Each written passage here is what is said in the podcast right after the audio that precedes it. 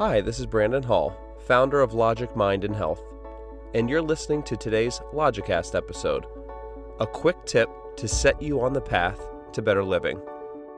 At Logic Mind and Health, we offer a unique set of ideas and practices that provide the most effective techniques for reducing stress and living a better life.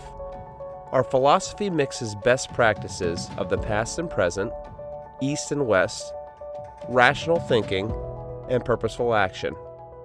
Our approach is based on sound reasoning. Our methods have been verified by scientific research and our own personal results. Logic is in our name and at our core. We know what works, and we are passionate about sharing it. In today's Logicast episode, I'm going to talk about the three brains. The human brain can be thought of as being an evolved organ with three distinct parts: a primal portion, an emotional portion, and a logical portion. Now, this is an extremely simplistic way of looking at the brain, but it is helpful and makes sense when you hear how each section evolved and how they interact with one another. The oldest region, called the brainstem, is referred to as the primal brain or the survival brain, and it's located just above the spinal cord towards the back of the head. It's vital for basic biological mechanisms that promote survival, such as heart rate, respiratory rate, temperature, and balance. It runs automatically, so we don't have to consciously think about breathing or remind ourselves to beat our hearts, thankfully.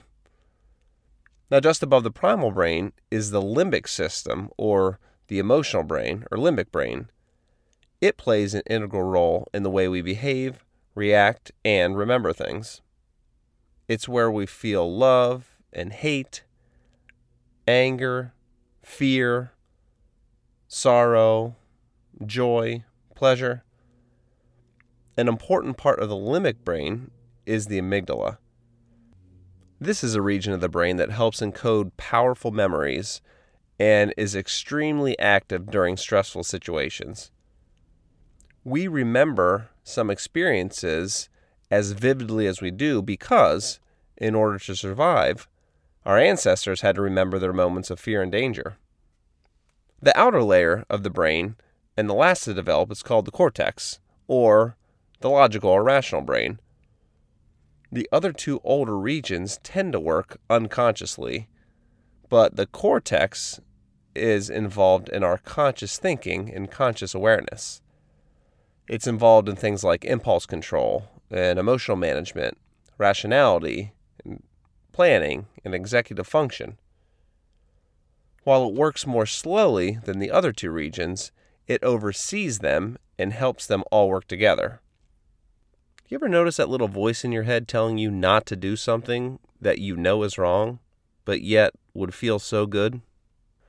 Well, that's your logical brain trying to override your emotional brain. You ever think about somebody you love and get excited? That's your logical brain activating your emotional brain. We can also use our logical brains to control our biological functions through influencing our survival brain. If you think about it, various breathing techniques, meditative practices, or cognitive behavioral therapies have significant impacts over things like heart rate, respiratory rate, blood pressure, and even brainwave states.